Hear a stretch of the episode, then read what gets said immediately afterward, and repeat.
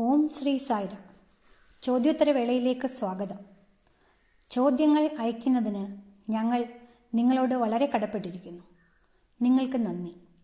നിങ്ങൾക്കറിയാവുന്ന പോലെ ഓരോ ശനിയാഴ്ചയുമാണ് ഞങ്ങൾ ഈ ചോദ്യങ്ങൾക്ക് മറുപടി നൽകുന്നത്.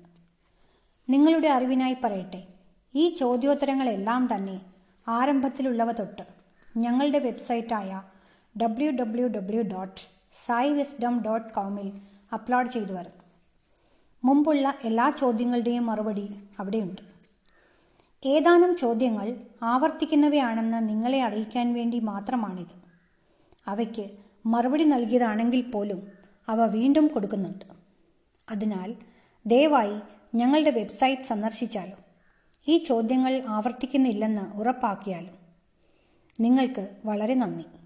ഇക്കാര്യത്തിൽ നിങ്ങളുടെ ആത്മാർത്ഥമായ സഹകരണം ഞാൻ തേടുകയാണ്.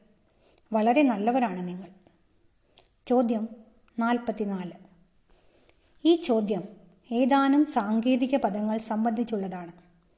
ഹിരണ്യഗർഭൻ ഉപനിഷത് വാഹിനി കാരണദേഹത്തെപ്പറ്റി എന്താണ് പറയുന്നത്? ഹിരണ്യഗർഭനും മഹാകാരണദേഹവും തമ്മിൽ നേർത്ത പാടയാണുള്ളത് പിന്നെ തുരീയത്തെപ്പറ്റിയും സൂചനയുണ്ട്. പ്രശ്നോത്തരവാഹിനി പറയുന്നു ഹിരണ്യഗർഭം എന്നത് മഹാകാരണദേഹമാണ്. സുപ്ര കാഷ്വൽ ലെവൽ ഈ പദങ്ങളാണ് ചോദ്യത്തിൽ ഉന്നയിക്കപ്പെട്ടിരിക്കുന്നത്. വാസ്തവത്തിൽ ഇതൊരു ആത്മാർത്ഥമായ ചോദ്യം തന്നെയാണ്. ഭഗവാൻ ബാബയുടെ ആധ്യാത്മിക പ്രബോധനങ്ങളിൽ ചോദ്യകർത്താവിനുള്ള അവഗാഹത്തെയും ഞാൻ നന്ദിപൂർവം അഭിനന്ദിക്കുന്നു. ഈ സാങ്കേതിക പദങ്ങളെല്ലാം ഇപ്പോൾ വ്യക്തമാക്കാം. ആദ്യമായി ഞാൻ നിങ്ങളോട് പറയട്ടെ. സ്ഥൂലദേഹം. ശരീരം ഇന്ദ്രിയങ്ങൾ ആന്തര ഇന്ദ്രിയങ്ങൾ. ഈ ഇന്ദ്രിയങ്ങളെയെല്ലാമാണ് സ്ഥൂലദേഹം അഥവാ ഗ്രോസ് ബോഡി എന്ന് വിളിക്കുന്നത്. പിന്നെ മനസ്സുണ്ട്. അത് ആന്തരമാണ്. ആന്തര ഇന്ദ്രിയങ്ങൾ അഥവാ ഇന്നർ സെൻസസ് മനോ ബുദ്ധി ചിത്ത അഹങ്കാരങ്ങൾ. മനോമന മനസ്സ് ബുദ്ധി ഇന്റലക്റ്റ് അഹങ്കാരം ഈഗോ. ഇവയെല്ലാം ആന്തര ഇന്ദ്രിയങ്ങൾ ഇന്നർ സെൻസസ് ആണ്. ഇവ ചേർന്നതാണ് സൂക്ഷ്മ ശരീരം അഥവാ സട്ടിൽ ബോഡി ഇനി മൂന്നാമത്തേത് കാരണദേഹം കാഷ്വൽ ബോഡി അഥവാ ആത്മാവാണ്. ഈ നിർവചനം നിങ്ങളെ തൃപ്തിപ്പെടുത്തുമെന്ന് ഞാൻ കരുതുന്നു. പ്രാഥമികമായി സ്ഥൂലദേഹം പിന്നെ സൂക്ഷ്മ ശരീരം അഥവാ സബ്ട്ടിൽ ബോഡി പിന്നെ കാരണശരീരം അഥവാ കാഷ്വൽ ബോഡി. ഇനി ഈ ഭൗതിക ശരീരം വീഴുമ്പോൾ കാരണശരീരവും ഈ ദേഹം വിടുന്നു. അത് ഈ സ്ഥൂലദേഹത്തിന് പുറത്തു കടക്കുന്നു. അടുത്ത ജന്മത്തിന് കാരണമാകുന്ന ഒരു വിത്ത് പോലെയാണ് ഈ കാരണശരീരം എന്നാൽ ഭൗതിക ശരീരം പോകുമ്പോൾ ശരീരം വിടുന്ന ഈ സൂക്ഷ്മ ശരീരം അഥവാ സട്ടിൽ ബോഡിയിൽ എല്ലാ മനസ്സും ജീവനുമുണ്ട്. ഈ മനസ്സ് അതിനൊപ്പം അതേവരെ ചിലവിട്ട ജീവിതത്തിന്റെ മുദ്രകൾ വഹിക്കുന്നുണ്ട്. പാതയിൽ പാദമുദ്രകൾ അവശേഷിക്കുന്നത് പോലെയെന്ന് നാം പറയുന്നത് പോലെ മനസ്സിൽ പതിയുന്ന ഈ മുദ്രകൾ അടുത്ത ജന്മത്തിലേക്ക് വഹിക്കപ്പെടുന്നു. വാസനകൾ അഥവാ സംസ്കാരങ്ങൾ എന്ന് ഇവ അറിയപ്പെടുന്നു. അവ അടുത്ത ജന്മത്തിൽ വൃത്തികളായി പ്രകടിതമാവുന്നു. ശരി ഇതെല്ലാം സാങ്കേതിക പദങ്ങളാണ്. സ്വാഭാവികമായും ഇതെല്ലാം നമ്മുടെ പോഡ്കാസ്റ്റുകളിലും രവിവാര പ്രഭാഷണങ്ങളിലും അതായത് പ്രശാന്തി സന്ദേശ ഭാഷണങ്ങളിലും ഉൾപ്പെടുന്നതാവും. എന്നാൽ നിങ്ങൾ ചോദ്യം ഉന്നയിച്ച സ്ഥിതിക്ക് അത് ആവർത്തനമാണെങ്കിൽ കൂടി മറുപടി നൽകേണ്ടത് എന്റെ കടമയാണ്. അതുകൊണ്ട് കാരണദേഹം എന്നാൽ കാഷ്വൽ ബോഡിയാണ്. അപ്പോൾ എന്താണ് ഹിരണ്യഗർഭൻ? ഈ ഹിരണ്യഗർഭൻ എന്നത് വിശ്വാത്മാവ് കോസ്മിക് സോൾ അഥവാ മഹാകാരണദേഹം സുപ്ര കാഷ്വൽ ബോഡി ആകുന്നു. മഹാകാരണദേഹം എന്നാൽ സുപ്ര കാഷ്വൽ ബോഡി. മറ്റു രീതിയിൽ പറഞ്ഞാൽ ഹിരണ്യഗർഭനും മഹാകാരണദേഹവും സുപ്ര കാഷ്വൽ തലത്തെ സൂചിപ്പിക്കുന്നു. അതിന്റെ ഘടനയിൽ രൂപഭാവത്തിൽ ഔന്നത്യത്തിൽ മഹാകാരണം എന്നത് പ്രാപഞ്ചിക രൂപത്തിലുള്ളതാണ്. ഏതാണ്ട് ഇതുപോലെ മനുഷ്യനും മാനവവംശവും. രണ്ടും തമ്മിൽ എന്താണെന്നാണ് നിങ്ങൾ കരുതുന്നത്? മനുഷ്യൻ എന്നത് വ്യക്തിപരമാണ്. മനുഷ്യവംശം എന്നാൽ സമഷ്ടിയായി. മനസ്സിലായോ? രാജ്യവും ലോകവും പോലെ ലോകവും പ്രപഞ്ചവും പോലെ. ആയതിനാൽ ഈ പദങ്ങൾ കൂടുതലായി സമഷ്ടിപരവും സംയോഗപരവുമാണ്. എന്നാൽ മനുഷ്യൻ തനിയെ ഏകനാക്കപ്പെട്ടിരിക്കുന്ന ഒരു വ്യക്തി മാത്രമാണ്. ഇതാണ് കാരണദേഹം അഥവാ കാഷ്വൽ ബോഡി എന്ന് വിളിക്കപ്പെടുന്നത്. പക്ഷേ വിശാലാർത്ഥത്തിൽ സംയുക്തപരമായ തലത്തിൽ നമുക്കതിനെ മഹാകാരണദേഹം അഥവാ സുപ്രാ കാഷ്വൽ ബോഡി എന്ന് വിളിക്കാം. ഇത് തുരിയ അവസ്ഥയിൽ വ്യക്തിപരമായി അനുഭവസ്ഥമാവുകയും ചെയ്യും. ഈ പദവും ഈ മാന്യദേഹം ഉപയോഗിക്കുന്നുണ്ട്. എന്താണ് തുരിയം? നമുക്ക് മൂന്ന് ബോധാവസ്ഥകളാണുള്ളത്. ഒന്ന് ഉണർന്നിരിക്കുന്ന അവസ്ഥ അഥവാ ജാഗ്രത്. രണ്ടാമത്തേത് സ്വപ്നാവസ്ഥ. മൂന്നാമത്തേത് അഗാധനിദ്ര സുഷുപ്തി. ഈ മൂന്ന് ബോധാവസ്ഥകൾക്കും അപ്പുറത്താണ് പരമമായ തുരിയാവസ്ഥ നിലകൊള്ളുന്നത്. ബാബ ഒരു ഉദാഹരണം തന്നിട്ടുണ്ട്. ഒരാൾ തന്നെ ഒരു സിനിമയിൽ മൂന്ന് വേഷമിടുന്നു. അയാൾ ദുര്യോധനന്റെ കർണന്റെ കൃഷ്ണന്റെ വേഷമിടാം. മുൻ ആന്ധ്ര മുഖ്യമന്ത്രി എൻ ടി രാമറാമുവിനെ പോലെ. അദ്ദേഹം മഹാരവികർണ എന്ന പ്രശസ്ത സിനിമയിൽ മൂന്ന് ഭാഗവും അഭിനയിച്ചിട്ടുണ്ട്. അദ്ദേഹം ദുര്യോധനൻ കർണൻ കൃഷ്ണൻ ഈ മൂന്ന് വേഷങ്ങളും ചെയ്തു. എന്നാൽ അദ്ദേഹത്തിനൊരു മാറ്റവുമില്ല. ഒരേ നടനാണ് ദുര്യോധനന്റെ ഭാഗം നടിച്ചത്. ഒരേ നടനാണ് കർണന്റെ ഭാഗം നടിച്ചത്. ഒരേ നടനാണ് കൃഷ്ണന്റെ ഭാഗം അഭിനയിച്ചത്. നടൻ ഒന്ന് തന്നെ. വേഷങ്ങൾ വ്യത്യസ്ത.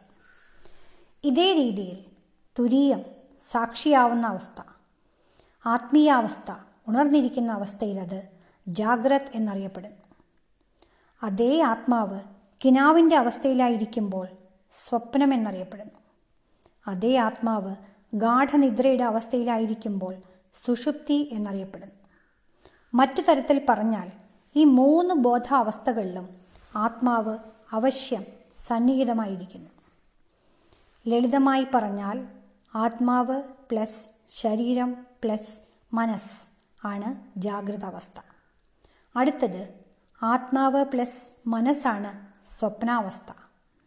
ആത്മാവ് ഒറ്റയ്ക്ക് സുഷുപ്തി. തുരീയം നിത്യസാക്ഷിയായ അതീന്ദ്രിയമായ അവസ്ഥ. പ്രപഞ്ചാവസ്ഥ ബ്രഹ്മാണ്ടാവസ്ഥയും അതിനാൽ സ്ഥൂലദേഹം പിന്നെ സൂക്ഷ്മശരീരം അഥവാ സട്ടിൽ ബോഡി പിന്നെ കാരണശരീരം അഥവാ കാഷ്വൽ ബോഡി പിന്നെ മഹാകാരണദേഹം സുപ്രാ കാഷ്വൽ ബോഡി. അതുകൊണ്ട് നമുക്ക് ആശയക്കുഴപ്പം വേണ്ട. ഈ ഹിരണ്യഗർഭൻ അതിന്റെ ഔന്നത്യത്തിൽ പ്രാപഞ്ചിക രൂപത്തിലുള്ളതാണ്. എന്നാൽ വ്യക്തിപരമായ തലത്തിൽ അത് കാരണദേഹം അഥവാ കാഷ്വൽ ബോഡിയാണ്. ബാബ വളരെ കാലം മുമ്പ് തന്ന മറ്റൊരു ഉദാഹരണവും ഞാൻ നൽകാം. പുളി നിങ്ങൾക്കറിയാം. മൂപ്പെത്തിയ പുളിക്ക് മൂന്ന് ഭാഗങ്ങളുണ്ടാവും. ഒന്ന് പുറംതോട് രണ്ട് അതിന്റെ ദശ മൂന്ന് കുരു. പുറംതോട് സ്ഥൂലദേഹമാണ്. ദശ സൂക്ഷ്മ ശരീരവും കുരു കാരണശരീരവുമാണ്. ഈശ്വരനായിട്ടുള്ള ഭഗവാൻ ബാബയ്ക്കല്ലാതെ മറ്റാർക്ക് ഇതിലും ലളിതമായിട്ട് ഇത് വിശദീകരിക്കാനാവും? പുറംതോട് കേവലം സ്ഥൂല ശരീരമാണ് ദശ മുഴുവനും സൂക്ഷ്മ ശരീരമാണ് ആ വിത്താകട്ടെ കാരണ ശരീരവും ഇതിനർത്ഥം സ്ഥൂല ശരീരം നശിക്കുന്നു. സൂക്ഷ്മ ശരീരം ദേഹം വിടുന്നു. എന്നാൽ ഈ കാരണ ശരീരം വീണ്ടും ജനിക്കുന്നതിനായി അങ്ങനെ തന്നെ തുടരുന്നു. ഇത് മനസ്സിലാക്കുക. അതുകൊണ്ട് ഇതാണ് ബാബ പറഞ്ഞത്. പിന്നെ മഹാകാരണതലം സുപ്രാ കാഷ്വൽ ലെവൽ വൈയക്തിക തലത്തിൽ അത് കാരണ ശരീരം എന്നും സമഷ്ടി തലത്തിൽ പ്രാപഞ്ചിക തലത്തിൽ മഹാകാരണ ശരീരം എന്നും വിളിക്കപ്പെടുന്നു. ഇത് ഞാൻ വ്യക്തമാക്കിയെന്ന് ഞാൻ കരുതുന്നു. ഈ മാന്യദേഹം ഉന്നയിച്ച വസ്തുതകളെല്ലാം വിശദീകരിക്കാനായി എന്ന് ഞാൻ കരുതുന്നു. താങ്കൾ പരാമർശിക്കുന്ന പോലെയുള്ള വിരുദ്ധ ആശയങ്ങളൊന്നുമില്ല ഉപനിഷത് വാഹിനിയിൽ. പ്രശ്നോത്തര വാഹിനിയെ സംബന്ധിച്ചും വിരുദ്ധ ആശയങ്ങളെന്ന പ്രശ്നമേയില്ല. അതിൽ നിന്നും താങ്കൾ അതിശയകരമായി ഉദ്ധരിച്ചിരിക്കുന്നത് തന്നെ താങ്കൾക്ക് ഈ വിഷയത്തിലുള്ള പാണ്ഡിത്യം പ്രദർശിപ്പിക്കുന്നതാണ്. വളരെ നല്ലത്. ഭഗവാൻ ശ്രീ സത്യസായി ബാബയുടെ ആധ്യാത്മിക ആശയങ്ങൾ ഗ്രഹിക്കുന്നതിൽ നമ്മുടെ എല്ലാ ഭക്തരും താങ്കളുടെ ദൃഷ്ടാന്തം പിന്തുടരണമെന്ന് ഞാൻ അഭിനന്ദിക്കുകയാണ്. ഇത്തരം അവബോധം നമ്മൾക്ക് ജനിപ്പിക്കുക എന്നതാണ് അവിടുത്തെ ഉദ്ദേശം അവിടുത്തെ ദൗത്യം. താങ്കൾക്ക് വളരെ നന്ദി. ചോദ്യം നാൽപ്പത്തി അടുത്ത ചോദ്യം. എന്നിൽ നിന്ന് എന്നിലേക്ക് എങ്ങനെ സഞ്ചരിക്കാം? How to travel from I to I എന്നതാണ്. എന്നിൽ നിന്ന് എന്നിലേക്ക് എങ്ങനെ സഞ്ചരിക്കാം എന്നതാണ് അടുത്ത ചോദ്യം. ശരി. ഈ ചോദ്യവും നേരത്തെ മറുപടി നൽകിയിട്ടുള്ളതാണ്. ആവർത്തിക്കുന്നതിന് എനിക്ക് പ്രശ്നമില്ല. ഒരു ഞാൻ ഐ ബാഹ്യരൂപം സ്വാർത്ഥരൂപം തിരിച്ചറിയാനുള്ള പുറം രൂപം തിരിച്ചറിയലിന് അംഗീകാരത്തിന് സാമൂഹിക ഉദ്ദേശത്തിന് അഥവാ കേവലം ഈഗോയ്ക്ക് വൈയക്തിക സ്വത്വത്തിന് വേണ്ടിയാണ് ഇൻഡിവിജ്വൽ ഐഡന്റിറ്റിക്ക് വേണ്ടി. അതാണ് ഞാൻ ഐ. വാസ്തവത്തിലുള്ള ഞാൻ എന്നത് ആത്മാവ് ആന്തരിക ബോധം മനസാക്ഷിയാണ് അകത്തെ ഞാനും പുറത്തെ ഞാനും. പുറത്തെ ഞാൻ ലൗകിക ഉദ്ദേശത്തിനാണ്. അകത്തെ ഞാൻ ഈശ്വരനുമായി ഒന്നാവാനാണ്. ദിവ്യത്വവുമായി ലയിക്കുന്നതിനായാണ് ആ അദ്വൈത അനുഭവ സിദ്ധിക്ക് വേണ്ടിയാണ്. അതാണ് അകത്തെ ഞാൻ. പുറത്തെ എന്നിൽ നിന്ന് അകത്തെ എന്നിലേക്ക് എങ്ങനെ സഞ്ചരിക്കാം എന്നതാണ് താങ്കളുടെ ചോദ്യം. ശരി അത് വളരെ ലളിതമാണ്. ബാഹ്യമായ ഞാൻ വിശകലനം ചെയ്യപ്പെടണം. ബാബ അരുളിയതുപോലെ ഞാൻ ആരാണ്? ഞാൻ ബുദ്ധിയല്ല. ഞാൻ ആരാണ്? ഞാൻ പദവിയല്ല. ഞാൻ ആരാണ്? വസിക്കുന്ന ദേശമല്ല ഞാൻ. ആരാണ് ഞാൻ? ഞാൻ യുവാവോ മുതിർന്ന പൗരനോ അല്ല. ഞാൻ പ്രായത്തെ സൂചിപ്പിക്കുന്നതേയില്ല. എങ്കിൽ ആരാണ് ഞാൻ? ലിംഗം സ്ത്രീയോ പുരുഷനോ അല്ല. കാരണം സ്ത്രീക്കും പുരുഷനും ആ ഞാൻ ഒന്ന് തന്നെ. അതിനാൽ ഈ ഞാൻ ദേശാതീതമാണ്. പ്രായത്തിന് ലിംഗത്തിന് ഒക്കെ അതീതമാണ്. ഈ ഞാൻ അദ്വിതീയമായ അകത്തുള്ള ഞാനാണ്. ഇതിനെ നേതി സിദ്ധാന്തം കൊണ്ട് ഇതല്ല ഇതല്ല ഇതല്ല ഈ വിശകലനം കൊണ്ട് ഈ അവബോധം കൊണ്ട് ഈ ധാരണ കൊണ്ട് തിരിച്ചറിയാൻ കഴിയും. അത് ഗ്രഹിക്കുമ്പോൾ നിങ്ങൾക്ക് തത്വമസി എന്തെന്ന് മനസ്സിലാവും. സ്വാമി ഒരു ഉദാഹരണം തന്നിട്ടുണ്ട്. ഒരു മനുഷ്യൻ താൻ വെള്ളം കുടിക്കുന്ന കലം തിരയുകയായിരുന്നു. അന്ന് രാത്രി പെട്ടെന്ന് പവർ കട്ടുണ്ടായി പക്ഷേ അയാൾക്ക് നല്ല ദാഹം. അയാൾക്ക് കുറച്ച് വെള്ളം വേണം. എന്തു ചെയ്യും? അയാൾ ഇരുട്ടിൽ തപ്പുകയായിരുന്നു. അയാൾ എന്തിനെയോ തൊട്ടു. അത് കട്ടിലിന്റെ കാലാണ്. കലമല്ല എന്ന് അയാൾക്ക് മനസ്സിലായി. പിന്നെ അയാൾ കൈനീട്ടി അങ്ങുമിങ്ങും പരതുകയായി. അയാൾ മറ്റേതോ സാധനത്തിന്റെ കാലിൽ പിടിച്ചു. മേശക്കാലായിരുന്നത്. അതുമല്ല. അയാൾ ഒരു കസേരക്കാലിൽ പിടിച്ചു. അതുമല്ല. അവസാനം കുടിവെള്ളം ഇരിക്കുന്ന കലത്തിൽ തന്നെ അയാൾ തൊട്ടു. അതെ ഇത് തന്നെയാണത്. അതുകൊണ്ട് കുടിവെള്ളം കുടിവെള്ളം ഇരിക്കുന്ന കലം കട്ടിലല്ല മേശയല്ല കസേരയല്ല.